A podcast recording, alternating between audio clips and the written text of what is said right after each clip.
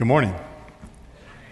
Welcome to Evergreen SGV. It's our joy and privilege to be gathering together as a church family.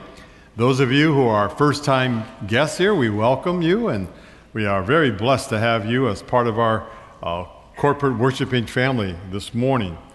Uh, summer is uh, pretty much officially over. A lot of the kids have already started school. Let me pray for the, all the young ones, all the youngsters, and they're, even though you're maybe 18 years old, you're still a youngster to me. Uh, I'd like to pray for you as you begin your academic year. Let's pray together, shall we? Father God, we thank you for the summer that has gone by, for all the things you have bestowed upon us during this season of summer. And now, Father, we ask for your blessing upon all the students who are returning to their academic uh, career, so to speak. Father, we ask that you bless them as they, uh, as they study, bless them as they fellowship, bless them as they participate in extracurricular activities. And for all of those who are in a brand new school, I ask in Jesus' name that you'll help them to adapt and to adopt the things they need to adopt. Father, I pray that you will lead them into good, lasting friendships, friendships which will encourage them to do what is right. Father, I, I ask that you bless the relationships they have with their teachers, the administration of the school which they attend, and help them to be really participatory in all the events of the school and to have wonderful school spirit and to add to to the community of, of, that's called a school. And Father, may they never struggle or not struggle with their faith to the point of discouragement. But Father, I pray that their faith will become more alive and real as they participate in, in the activity of, of education. Thank you, Lord. And I pray that you'll help them to maintain their relationships in the youth group and to be here on Sundays to worship or wherever they may go on a Sunday, that they will worship you fully with their hearts and with all their soul and might. Thank you, Father, for blessing the students that we have in our church family. And thank you for the end which you have for them, the end of their academic career and the beginning of a life that, Father, you will bless. Thank you, Lord. In Jesus' name, amen. Now let's turn together to Luke chapter 14. Luke 14. Let's all rise together for the reading of God's word. Luke chapter 14, beginning with verse 25. Now, large crowds were going along with him, and he turned and said to them, If anyone comes to me and does not hate his own father and mother and wife and children, and brothers and sisters, yes, and even his own life, he cannot be my disciple. Let's pause there just for a moment. I'm not going to exposit that verse, but I think I need to say that Jesus isn't advocating that you actually hate your parents and your brothers and sisters, wife, because we see so many verses to the contrary of that. What he's doing is he's setting up a priority, a priority of values. What's most important in life is following Jesus. Everything else comes second. Now, again, the scripture is replete with pa- passages about loving your wife and, and taking care of your children and, and honoring your father and mother. So that's not the point. The point is discipleship. Following Jesus takes a priority in our lives. Verse 27 Whoever does not carry his own cross and come after me cannot be my disciple. For which one of you, when he wants to build a tower, does not first sit down and calculate the cost to see if he has enough to complete it. Otherwise, when he has laid a foundation and is not able to finish, all who observe it begin to ridicule him, saying, This man began to build and was not able to finish. Or what king, when he sets out to meet another king in battle, will not first sit down and consider whether he is strong enough with 10,000 men to encounter the one coming against him with 20,000? Or else, while the other is still far away, he sends a delegation and asks for terms of peace. So then, none of you can, can be my disciple who does not give up all of his possessions. Thank you. Father, God, we thank you for these verses. Thank you so much for what they communicate to us. And Father, although we're only going to look at a small portion of these verses this morning in context of the message, may that portion speak to us directly. And now may the words of my mouth and the meditations that are upon my heart be acceptable in your sight. In Jesus' name, amen. This morning is a 4070 message. For those of you who are visiting with us, uh, it's, these are messages. You know, did they put the, uh, the time remaining up on the screen? I didn't mention that. All right, let me, let me backtrack a little bit. Uh, they, they put on a countdown for my retirement. Now, the reason for that isn't, to, uh, isn't because I'm looking forward to my retirement. The reason is to keep into context the transition that's going on. And there's only so many months left. I think there's eight months left, which means if I preach once a month, that's eight more messages plus the entire month of April. So I think I have like 11 messages to deliver as senior pastor of Evergreen SGV. Most of them will be the fourth Sunday of the month, although Blessing Sunday, it'll be the first Sunday, and it'll be all of April. I'll also be preaching Christmas Sunday this year. It'll be my last Christmas Sunday delivering the Christmas message. So that's just to keep it in perspective, because one of the things we need to do as a church family is always remember that you know we are in transition, and transition means there's going to be changes that come about, and so that's why that's up there. I actually next they may I may have them put up one of those that clicks every second, and keep it up there while the message is being delivered, so you know how long the message is. No, we won't do that. All right, getting back to the message. It's a family time message. 4070 messages are messages that are a result of 40 years of ministry and 70 years of living life. Actually, this year it is 41 and 71. But we're, who's counting? We're, we're going to keep it 40, 70 messages because they started up last year. Now, put yourself into the, into the frame of mind that you are planning something, that you're going to be doing a, a family vacation. Uh, there's something going on. Maybe you're uh, going to matriculate into college or have done so, or going to do so next year. Uh, maybe you have a work project at, at, at, your place of employment. Something, a project or a plan, or, a, or a, a project or something that you're going to be doing that you may be in charge of. Now, think about that. That's going to be the context of the message. How to plan something. How to plan an all church summer conference. Now, the reason why I entitled it that is because the major illustration throughout the message is going to be from the All Church Summer Conference, A, uh, ACSC. But you can place this or take the principles that I'm going to teach from Scripture and apply it to any area of life where you have to make plans and apply these principles as you make the plans and then as you carry them out. Now, this isn't a compendium of all the things you do, but it does reveal some of the things that, that would be of good counsel for us to do from the scriptures. So let's begin. First of all, let's say you have something in mind that you're going to plan. The first thing I think we should do as believers is cover it with prayer. Cover with prayer. Whatever the plans are, cover it with prayer. Turn to Philippians 4 chapter 6 in your Bibles or in your devices. Philippians chapter 4, verse 6. Now, this is Paul, and what he's doing is he's giving a series of things which will help us obtain the peace of God in our lives. So, Philippians chapter 4, verse 6, and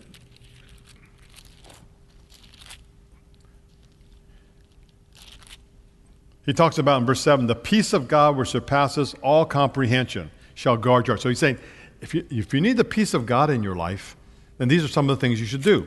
And one of the things you do in verse 6 is be anxious for nothing, but in everything by prayer and supplication with thanksgiving, let your requests be made known to God.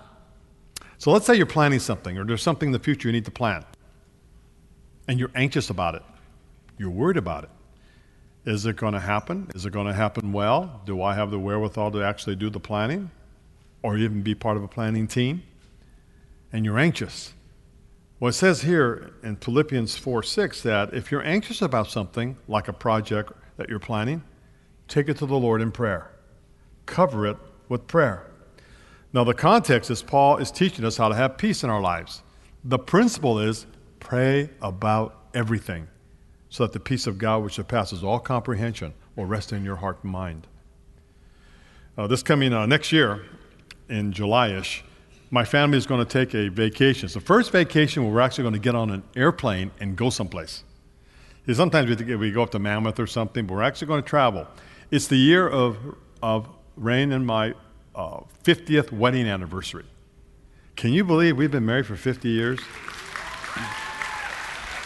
Actually, I wasn't, I wasn't trying to get applause, but I mean, I know I look old enough to be married for 50 years. But does Rain? Don't answer that. That's rhetorical. so we're ac- actually, we just celebrated our birthday this past week. And um, I'm 71. You're not supposed to reveal a woman's age, but she's three days younger than me. so we're going to go on this family vacation, and we're looking for the place. It's, it's a destination vacation and in, in, our 50th year of marriage. And so we're looking for a place that will house 18 people. You know how difficult it is to find a place that can house 18 people and actually have places where you can sleep? So that's what we're looking for. And so uh, I've been praying for it. My wife's been praying for it. And our two daughters that are looking are praying for it. And then I was writing this message. I said, you know, a family vacation is something that you plan or you should be planning. And the first point is cover it with prayer. I thought, well, we got four of us praying for it, but we should really let the whole family on it. So then, right after I wrote this point, I texted the family. Because when you text your grandkids, boy, they respond right away. Right? So, grandparents, you need to you need to get a smartphone, and you need to learn how to at least text, because one way you can stay in contact with your grandkids. They may not respond on the phone, they may not respond to an email, but they will text you right away, unless they're in class. And then, if they text you while they're in class, you have something to rebuke them over. All right? So I texted them, said, you know, we're looking for a place to vacation next year. So could you all pray that the Lord will lead us to the right place? covering it with prayer, covering a vacation with prayer. Now, regarding to ACSC, which is the acronym or the initials of the All Church Summer Conference, we had a team whose specific purpose was to pray. Now, the team was led by Pastor Ron Miyake and Natalie Oki. I thought we had pictures of them, but we didn't uh, from the conference. We had like a zillion conference pictures, no picture of Pastor Ron or Pastor or um, Natalie Oki, but I guarantee you they were there. I saw them there. Now, they did a prayer walk before the conference started. So they walked around the entire campus of Biola to pray for the sites and for the things that go on. They were covering the conference with prayer. Most of you didn't know that went on. We had a time each morning to pray for the conference. So we gathered around 7 o'clock every morning, and a group of people, up to 30 or 40 from our church family, got together in a small area to pray. Uh, Daniel Chang and Janice Nakamura led us in worship, and then we split up in pairs of, or in groups of three and four, and we prayed for the events of that day. The conference was covered with prayer. Before either I spoke or Pastor Rocky spoke, a small portion of the prayer team met with us, and they prayed for us as your speakers. And they prayed for what was going to go on in the evening and morning sessions. The conference was covered with prayer. Whatever you do, whatever you plan, be sure it's covered with prayer. Covered with prayer. Secondly, always count the cost. Count the cost. Turn back to Luke chapter 14. This is the passage from which I read. Look at verse 28. For which one of you, when he wants to build a tower, does not first sit down and calculate the cost to see if he has enough to complete it? Now, Jesus is actually addressing, this is the context, the cost of discipleship, what it means to follow Jesus the principle he's teaching that can be applied universally is make sure in whatever you do, count the cost. Count the cost. Here's two questions you can ask yourself when counting the cross or cost. Two questions. First question Do I have the commitment to get it done? Do I have the commitment to get it done? Whatever it is, I'm planning. Whatever it is that's on the horizon, do I have the commitment to get to the finish line? Second question to ask yourself Do I have enough resources to get it done? Do I have enough resources to get it done? That's a direct application of what Jesus is saying in those verses. Do I have the commitment to get it done? And do I have the resources to get it done? If I'm going to build that tower, do I have enough to get it done? Let's say your child is a, is a, is a musical prodigy in terms of playing an instrument. They're, they play the violin. And they're really good at it. You know, God has gifted them to play the violin. That's one of their talents as bestowed upon them by God. Now, let's say they have the opportunity to be first chair in the junior orchestra of your city. And you get excited. Man, they got offered to be first chair in the violin section. Right? And um, so you, you want to jump at it, but maybe you should count the costs first. Pray about it and count the cost. Are you willing to put in the time commitment for your child to be first chair?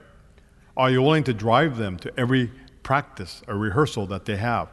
Are you willing to pay what is necessary for them to travel, maybe to other cities or maybe even to another country to play? And all of a sudden you, feel, you find out it's $2,000 to go to Amsterdam to play. Do you, have you counted the cost sufficiently? Because what you commit yourself, you want to fulfill your commitment. In order to do that, you may have to count the cost. This happens a lot with kids who play club sports. Do you have the commitment and resources to finish what you start, counting the cost? As far as ACSC is concerned, uh, each conference, the leadership team decides on the cost of registration. And it's actually not very expensive for a four day conference, it's like $140 to $160, depending on whether it's early bird or not. That's not very much money per person for a conference.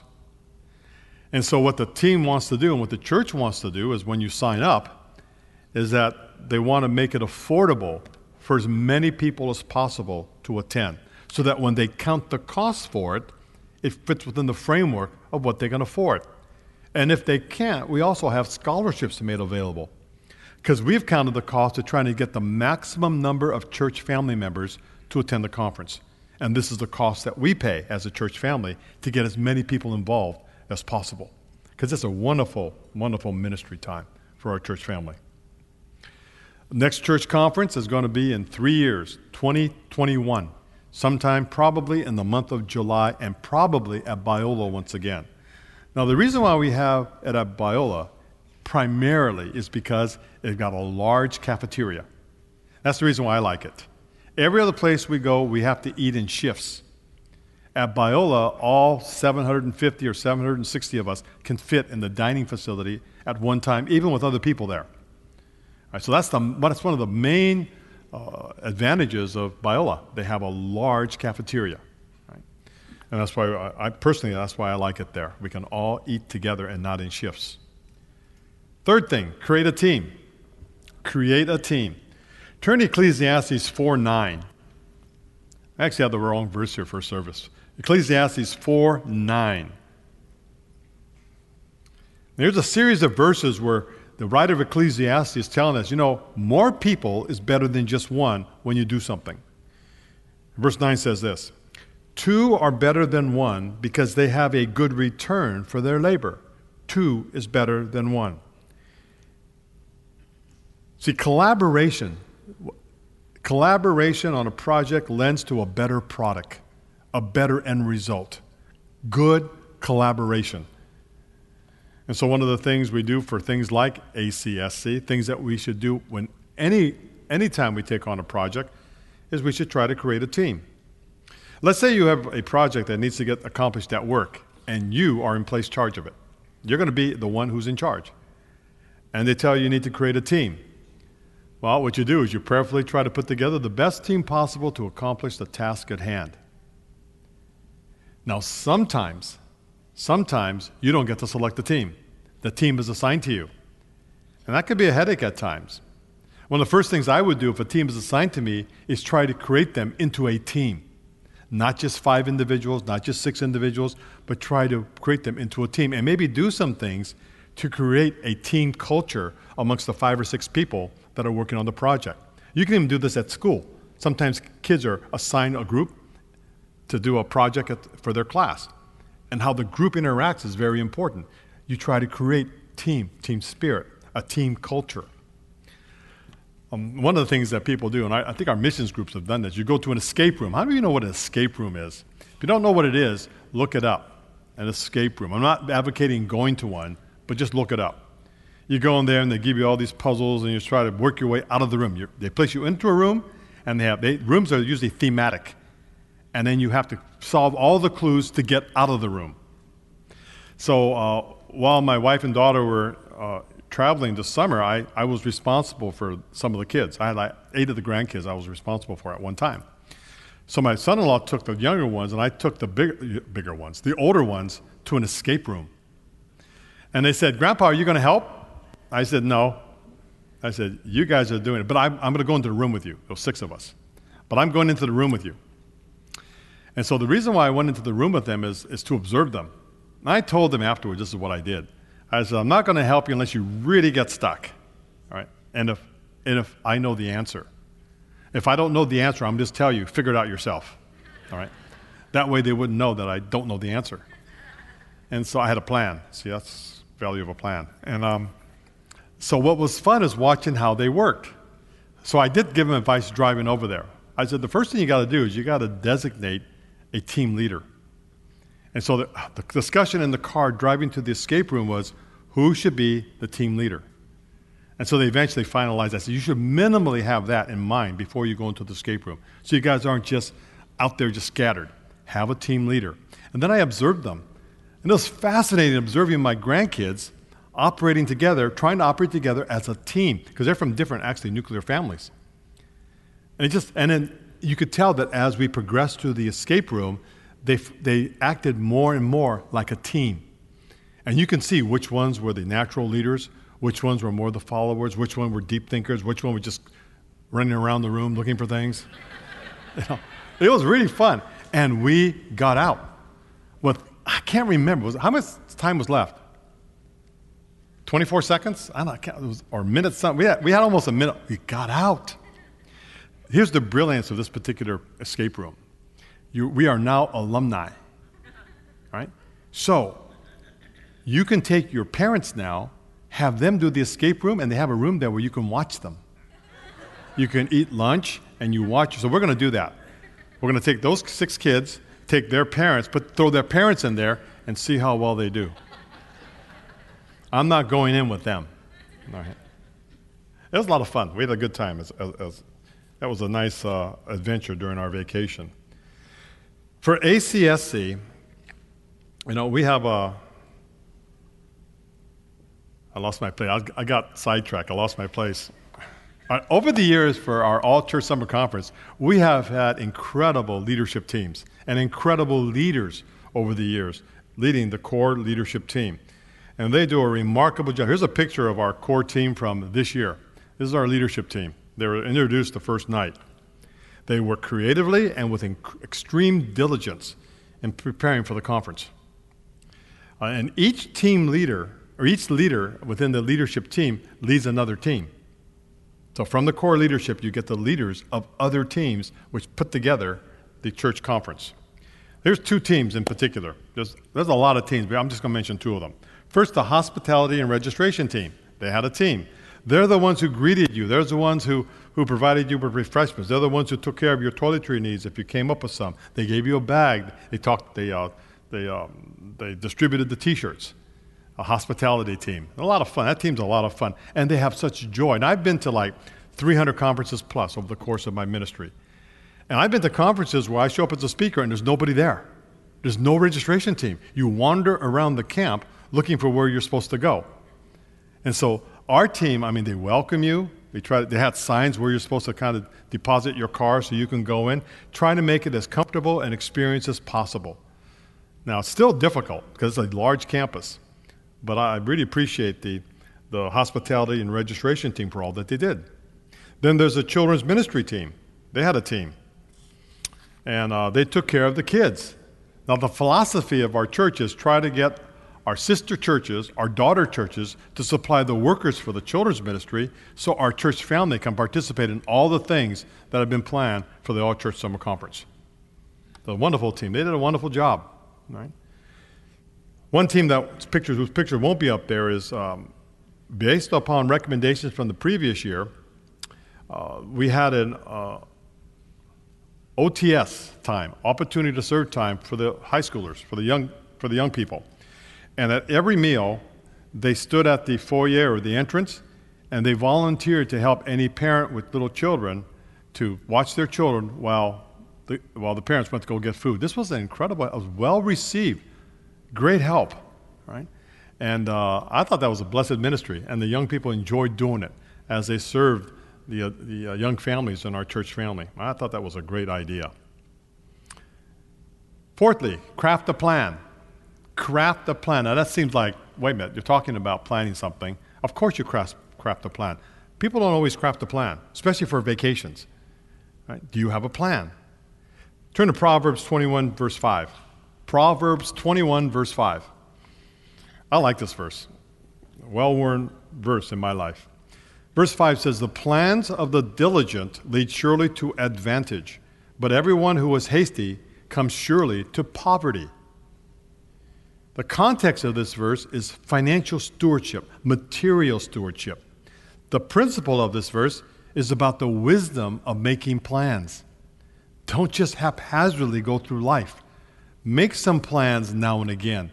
In the area of finances, do you have a family budget? Because that's a plan. Let's say you want to go to college. Next year, you're, you're a candidate to go to college, and you want to go to USC. Even after sitting in council with your senior pastor, you still want to go to USC. Right? But you know, USC is hard to get into. They're not easy to get into. All right? Um, there were 64,256 applications this, this coming fall. 64,000. Of the 64,256 applicants, they admitted 8,258. About one in eight got in. Not easy to get in. Right? There's, so develop a plan. There's the A plan and there's a B plan from your pastor. A plan, contribute $5 million to the school. They'll probably take your child. How many can do that here? Right, uh, right. That's plan A, we'll scratch it. Here's plan B go to community college for one or two years and then transfer into USC. That's much more doable. Now, here's the problem with that plan. A lot of high schoolers don't want to go to community college. I mean, I got a 4.85 grade point average, and I'm at community college. Right? But if it's part of your plan to get to USC, go to community college for one year or two years, bite the bullet, bite your pride, and then transfer into USC. It doesn't matter where you start. What really matters is where you end up the diploma, the cardinal and gold. I was going to put a picture of USC up there, but we're in a cardinal and gold room, so I thought that would be overkill. I just didn't have the heart to do that, you know. In terms of ACSC, we had a lot of plans for the summer conference. A lot of plans had to be executed. We had plans for seminars and workshops. You know, there were 35 workshops and seminars. That is a lot of planning. Not only planning on the part of the team, but everybody who led a seminar had to plan for their seminar. And the plans of the diligent lead to advantage, the advantage of every conferee who attended a workshop or seminar. So, those of you who did so, thank you very much for your time and energy and effort and planning. They were blessed. I mean, people really enjoyed the workshops and the seminars. 35, that's a lot. God blessed us with seminars. We also had different recreational activities. We had swimming, we had laser tag, outdoor volleyball, midnight madness for basketball, plus an open gym. We also had a three on three co ed basketball tournament. We had a table scavenger hunt, and we had human bingo. That's a lot of things going on for recreational, all of which required planning. The plans of the diligent surely lead to advantage. We had a plan for meal times. Again, we had the room for it, and God, that was just, I think meal times are a blessed time at our conference. The leadership team met with food services to plan out the menu and distribution of food. So I think I went lots of Now remember, we're not at a five star restaurant. This is dorm food. You know, I talked to, I sat with some of the uh, fifth and sixth grade boys at one meal, and I asked them, you know what the freshman 15 is? They had no idea. If you don't know what the freshman 15, 15 is, ask somebody who went to college and lived in a dorm. Right? But um, we only made one request of food services no Asian food. Isn't that right? No Asian, because we're Asian, so don't make Asian food. Right, other than that, uh, I thought the food was good. I liked the food there, right? but I liked the fellowship even better. We had a plan for the evening messages. Pastor Rocky and I shared three messages each. I was supposed to share about the past, God's story, all right? One story, and Rocky was to share about the future. The plans of the diligent lead surely to advantage. Are you making plans for the things that you're responsible for in the future? Fifthly, continue with humility. Turn to Ephesians chapter 4. Ephesians 4 in your Bibles or your devices. I'd like you to turn to this one and kind of mark it somehow. Look at what it says. Look at Paul writes to the church at Ephesus. Therefore, I, the prisoner of the Lord, implore you to walk in a manner worthy of the calling with which you have been called, with all humility and gentleness, with patience, showing for tolerance for one another in love, being diligent to preserve the unity of the Spirit in the bond of peace. Paul is exhorting us as well as the church at Ephesus, to live a life that is worthy of Jesus. How do you live a life that's worthy of Jesus? Well, by showing things like humility, gentleness, patience, and tolerance one for another. And the rubber meets the road when things get difficult. When things get difficult, are you humble? Are you gentle? Are you patient? Are you tolerant of your brothers and sisters in Christ as well as others? Let's say you're going to plan a wedding it's just down the pike. And um, weddings are a wonderful and beautiful thing. But the planning of a wedding takes humility on the part of the couple and their parents. So, those of you who are parents of teenagers, you got this right around the corner. This is when sometimes the desire of parents collide with the desires of the couple being wed. And the thing that needs to happen as you make plans, the thing that needs to happen as you, you are a team planning the wedding, is you need to express and live a life that is humble. There's two areas where sometimes parents and kids or couples collide. One is the guest list. Guest lists can be problematic because you have a limited number. Now, if you have unlimited access to reception, it's not going to be much of an issue. Although seating becomes an issue. Right? So the reception is the guest list, and where do you seat them? If you invite Rain and I to a wedding, you can put us in the corner. That's the, tro- that's the problem, right? Who do we put in the corner? Because somehow that means they're not well as well loved or something because you're in the corner of the reception room. You're loved. You were invited. So you can put Rain and I in the corner anytime, all right, if you invite us to your wedding.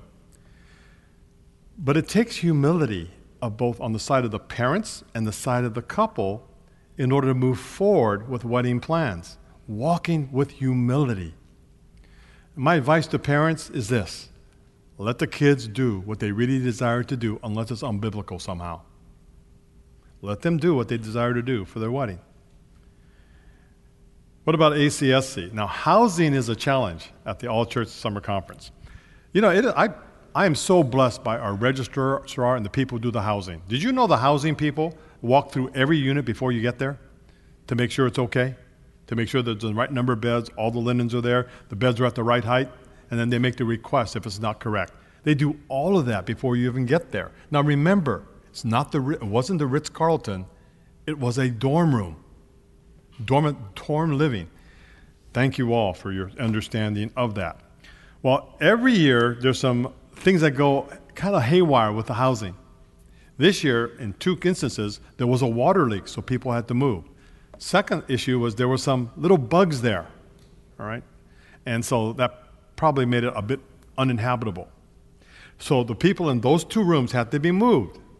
I can testify that the people who had to be moved were very gracious, humble, patient, gentle, and tolerant of what needed to happen next, where they got shifted to another room. And our, st- our people, our um, leadership, was very humble, patient, tolerant, gentle in getting the process done, especially with the Biola staff. All that happened, and feathers weren't ruffled to the degree where all of a sudden you didn't want to show up next Sunday at church. And wouldn't it be horrible that you go to a church conference for love, peace, unity? You have all these difficulties there because people aren't humble, and you come back saying, I don't want to sit next to them because of the church conference. But that doesn't happen because we try to walk in a manner worthy of Jesus, which means you don't demand your rights. You try to walk with humility doing the best you can to serve one another in Jesus. I was really blessed by how the housing situation was handled, not just this year, but every year. And finally, calculate the results. Calculate the results. Turn to Psalm 119. Psalm 119, verse 59. Now, Psalm 119 is dedicated to the Word of God. A lot of verses in this one because the Word of God is so very important. Look at verse 59 I considered my ways and turned my feet to your testimonies. So, what the psalmist is saying here is I'm evaluating the way I live my life. I'm evaluating the events of my life, and I'm making sure that my feet are turned to your word, that I'm walking in the light, the light unto my feet? And so, one of the things we need to do in order to turn our feet in the right direction, the direction where God wants us to go, is we've got to evaluate where we've been and how we've been walking. And so, one of the things we do every year for the um, conference is, is we evaluate it.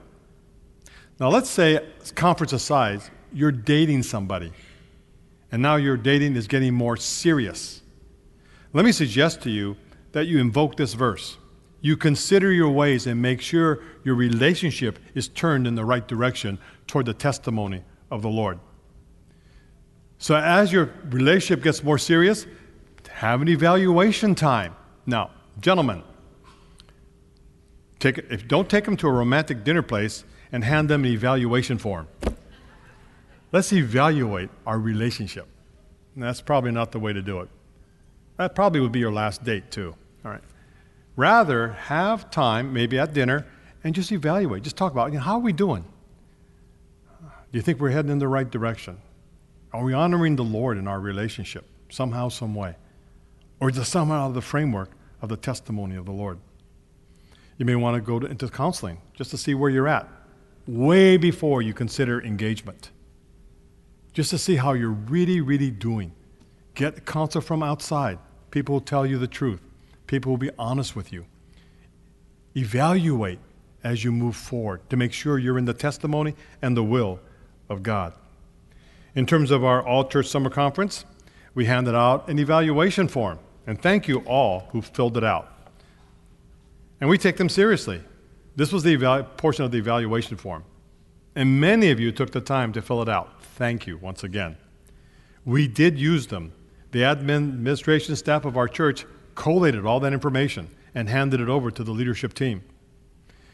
And then the leadership team evaluated it. They made pie charts you're not going to be able to read the pie charts, okay? To show exactly how the conferees and our church family responded and all their comments. And we took the highlights of the conference and going to try to improve the next conference. That's what you do with evaluation. We should always be evaluating. You go on a family vacation, evaluate it. How was it? Was it really good for our family to be there? Did, we, did it enhance fellowship? Or did it just, was it just independent time as opposed to community time as a church, as a, a nuclear family? So cover, cover it with prayer. Count the costs. Create a team. Craft a plan. Continue with humility and calculate the results. The final thing is this turn to Proverbs 16. Proverbs 16, the final step. It's not in your outline. Proverbs 16, verse 3, it says, Commit your works to the Lord, and your plans will be established. Commit whatever you're doing to God, even if it's at work in a secular environment. Com- commit it to God, and He will establish your plans. And then be sure to give Him the glory. You do all that for something like an ACSC, and this is what results. I'd like to thank Gary and Noe for putting it together and all the people who took pictures and videos. Again, there's a lot of people involved to serve the church family. And three, we try to have the conference every three years. That way people can make plans. It is Thursday, Friday, Saturday, Sunday. But it gives you an opportunity to, to reserve the time. We try to get it about a year in advance so you'll know. It's usually in July, around the third week of July, third weekend in July. We're shooting for that time, that time slot, but we'll have to see and make arrangements where, with whatever facility in which we stay. Hopefully, it'll be Biola once again. But one final note I think God, God sort of talks to or addresses our church family at the conference. So, as many of you can possibly be there, I mean, the more the better. We can take probably close to 800 people. We had, we had over 700 this year. We might be able to exceed 800 at Biola. So, if the Lord leads you, save it. Just think about the fact that three years from now, we're going to have another all church summer conference, a time when the church family gets together and for God to speak into the lives of this church family and for us to have ample opportunity to fellowship. We've always had great leadership. We've had one pastor and one layperson lead it every year, and they've done each year they've done a remarkably good job, and uh, it's just been a, a, wonderful thing to experience together in Christ. So, and I wanted, I just don't want to talk about the conference. I mean, the planning goes into it, and there are some principles of planning that we try to apply in all the things we do here at Evergreen SGV. And these are things you can actually incorporate into your own lives as you plan and, uh, and do things in your life.